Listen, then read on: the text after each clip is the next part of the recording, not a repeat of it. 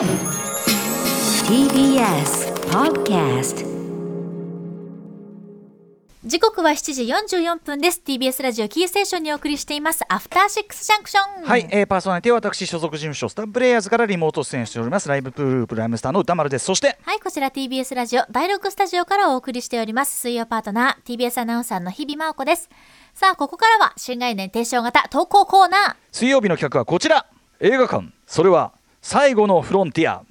これはアトロクリズナーが数々の映画館を渡り歩きそこで出会った人間や体験したエピソードを紹介する驚異の投稿コーナーである。題してシアター一期一会。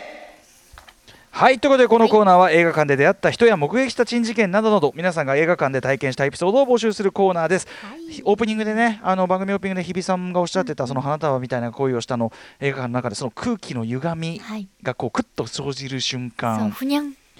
会場のやっぱり空気が張り詰める空気が張り詰めるのでよく言うけど本当にありますよね。あります。そのいる人たちがやっぱりその空気を呼吸してて、はい。その呼吸がふっとこうねなったりとかっていうのがんもうなんていうかなそれは物理現象としてあるわけだからねそれはね。波動です、うんうん。波動として存在してますおそらくね。ーだからやっぱそういうのを共有してみるというのが、やっぱ映画館独自のね面白みでもありますよね。思い出と経験になるわけですよね。うん。あとはやっぱり花束に関してはあれじゃないですか、まあ、あの泣いてしまうタイプの人とかはちょっとこう周りを気にしながらみたいなね。おなんかねやたらと隅っこの方に席取ってる人とかはねはいはい。多分あれ泣こうとしてんなみたいな。あもうスイッチ入れに入ってますよね。私がそうですという幼いさんが手が挙げております。あ。ここにいた。さあということで、えーリスナーの方からいただいたシアター一期一会メールご紹介していきましょう、はい。まずは私が読みますね。ラジオネームつまようじさんからいただいたシアター一期一会です。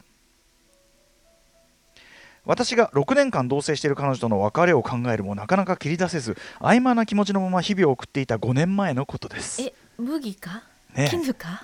ねええーふと立ち寄ったテアトル新宿で見た作品がまたよりによってえーや山山下信弘監督の「オーバーフェンス」でした、えー初めのうちはぼんやり鑑賞していたのですが劇中で蒼井優さん演じるサトシが言う「明日になったら私のこと私に会っても無視するんでしょ？ねえなんで無視すんの？無視しないで」というセリフに脳天を貫かれました。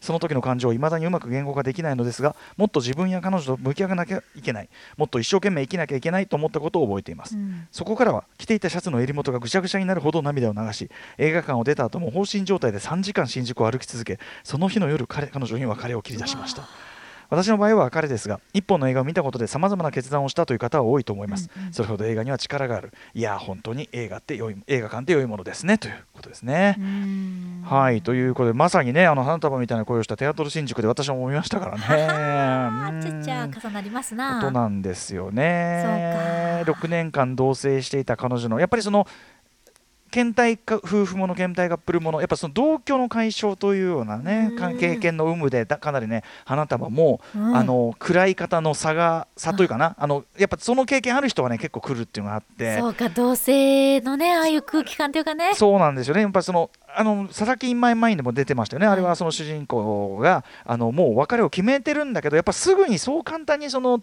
いきなり出てったりするもんじゃなくて、うんうん。次の住まいが見つかるまでは、要するにそんなに険悪になってね、うん。あのー別れるわけでも、普通はここもリアルなんですよね。うん。別れることを決めてもそんな険悪になってっていうことでもないことの方が普通はやっぱ多くてそうですよね自然とね。そう。だから話し合いで別れることになりました、うん。つきましては、えー次の部屋がい決まるまでは一緒にいます、まあ、住んでますよっていうのが続く、そのその数ヶ月間がまたちょっとある種ある種の味わいだったりするんだけど。まあだからそのそういうのがね花束も出てきましたし、佐々木今もありましたし、えーまあこのオーバーフェンスを見てねこの妻よじさんははい。実実際にこうなんていうかな。ね言おうとね中途半端でいっちゃいけなかったというね。いやーねそうこのセリフがまたど真ん中にこうタイミングよく出会ってしまったんですね。つまりさんこれおいくつぐらいのことかはちょっと書いてないけども、ええ。やっぱりそのまさに花束のあの二人みたいにやっぱりその本格恋愛の最初っていうかさ、はい。20代初頭ぐらいだと、うんうん。まあ高校生とかでね誰かと付き合ったりしてもさ、うん。うんまあこんなそれこそ一緒に住んでずっともうほとんど要するに疑似結婚っていうかさ、疑似パートナー化してっていうとこまではやっぱり初めてなはずじゃないですか。でため息ついちゃった。でさだからそのそれまでは10代の頃はですよ恋に恋する少年少女だった我々がですよその月中でねあの小田小田切丈さんも言ってましたけど、はい出た小田切丈さん。二人二人二人でいる方が寂しいってこともあるじゃんみたいなさ、うん。これをやっぱそのあこれかっていうのをやっぱ知る日が来るわけじゃないですか。だから。その恋がただ楽しい、うん。ただ前向きになれるみたいなポップな感じじゃなくなるむ恋と生きるそうです恋とね生活するってって。とかあと気持ちのそのすれ違いみたいなところが最初はだからそれこそ似姿相手のね自分の似姿でいう頂点なのが完全なお互いその他者性というかのを見てうん。すごくむしろ寒々しい気持ちになるみたいな。一人でいて寂しがってる時の方がまだマシだったみたいなななんかこうだからそのね若い時はさ恋愛の成就がゴールだと思ってるけど、ええええ。問題はその先だったということに気づく年頃というかね。そうなんですね。でだからそうすると初めてやっぱその手の絵作品の味わいもさだからうんオーバーフェンスも多分この爪楊枝さんがええ。見るタイミングによってはピンときてない可能性だってあるわけよ。そうですねそうですね、うん。確かに確かに。だからやっぱその一期一会とはよく言ったもので、ええそのタイミングその作品だからこそっていうのがあるわけよね。何か導きというかね。そうなんですよ。昨日見るのと今日見るのじゃあ心のコンディションも違いますし。僕にとってはこれはだからやっぱシェルタリングスカイとかそうでしたね。シェルタリングスカイも現代夫婦ものなんですけど、あーこの感じか。この感じが分かるようになっちゃったか俺。えなるほど。5年前ならこれこの映画何を言いたいか一切分かんなかったと思うわ俺っていう。あうんそその頃がみたいな。時が来ちゃうわけですね。ましたよねということでね今日今週はですね花束メールも来てるんで ぜひこれ日比さん読みでお願いします はいいすません。では、エメルソンさんからいただきました。シアター一期一会です。つい先日体験した取れたてのシアター一期一会をお送りします。私は先週のムービーウォッチメンの課題映画花束みたいな恋をしたをウォッチし109シネマズ二子玉川に行きました。館内は若いカップルや女性グループでほぼ満席。そんな中、私の隣に座っていたのは60代後半とおぼしき高齢のご夫婦でした。マスクをしっかりつけて全く会話することなく上映をじーっと待っているのが印象的で私は同い同じ年頃の両親を思い出しました。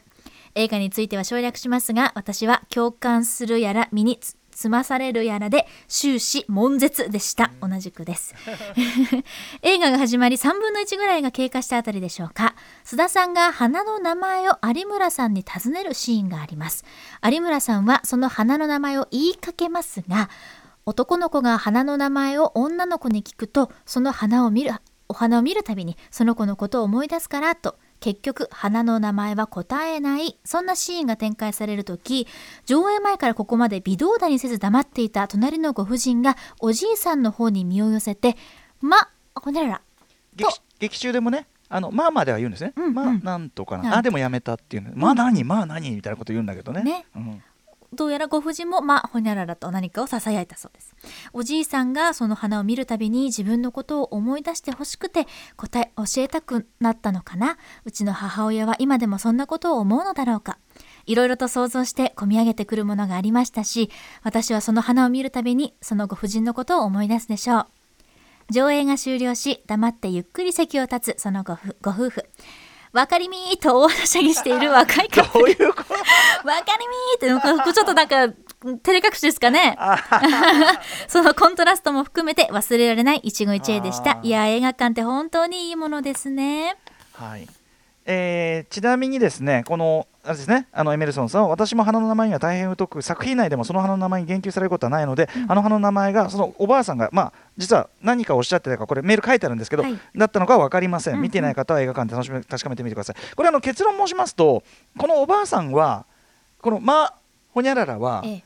ちょっと間違ってるんですよね。あ間の違ってる。うん、俺ら 俺ら調べでは間違ってます、間違ってるのよ、それもまた可愛いけどね。そうですね、うん。ちょっと違う色のお花の有名な方ですけどもね、うん。ちょっとまだ後ろ流れてますよこの音ほんと吉秀さんの。僕もうああもう。ああもう。ダメダメ。ほら。来てます来てます。来た来た来た来た。来ちゃますった来ちゃっよた来ちゃった。はい。これねねえでもさこのさ老夫婦がさやっぱ仲良く映画見てさ、うん。ある意味そこまでたどり着いまあもちろんその老夫老夫婦って言うけど、ええ。その年になったらその当事者なんだから要するにその我々は何かこう仕上がった人たちみたいな言い方してるけど あの当然その その人たちはその人たちで全然要するに日々揺れ動きもあるし、いろいろはあるはずなのよね。だまからそさか、まあ、もしかしたらなうかもしれないし。なるかもしれない、そうそう。いやなんならさ花束みたいな行為をしてる最中のカップルの可能性だってあるんだよそんなことは。そうですよね。そりゃそうだ年齢なんて関係ねえぜ。そりゃそうだよ。だからそれは分かんないけどもただその分かりみって騒いでる人とこっちとでやっぱそこにもそのなんていうのかなみ若いそのなんていうかないろんなフェーズのこう、人々の人生。これもだからもう恋愛も超えてまあ人生の話でもあるんだけど、うんうん。いろんな人生の局面があって、あそこで私たち別れみって騒いでたよね。っていう人がいずれはこの立場になるかもしれないし、とかさなんかいろいろいろいろじゃん？あとあの時この人とこれ見たなって映画になるやもよ。別れみの二人だってよ。ちょっとあと3時間ください。ねえ。いやいやいやぜひちょっとやってください。あのううがねえもねええ。話したがってたから、ちょっと花束ピクニックは絶対しますね、うん。うがねえもそのあのオンエアしてないところにもいろいろ言っててすごいいろいろ変なこと言ってたからぜひ。でも多分ね姉さんが見る角度と私の角度はまたね。全然違うから、それも面白いからね。おあの幼いさんも交えてぜひやってください。すり合わせしたい。はい、はい、ということで。はい、まだまだメールお待ちしています。宛先は歌丸アットマーク tbs.co.jp まで。メールが採用された方には番組ステッカー差し上げます。以上、新概念提唱型投稿コーナー、本日水曜日はシアター151でした。After Six Junction.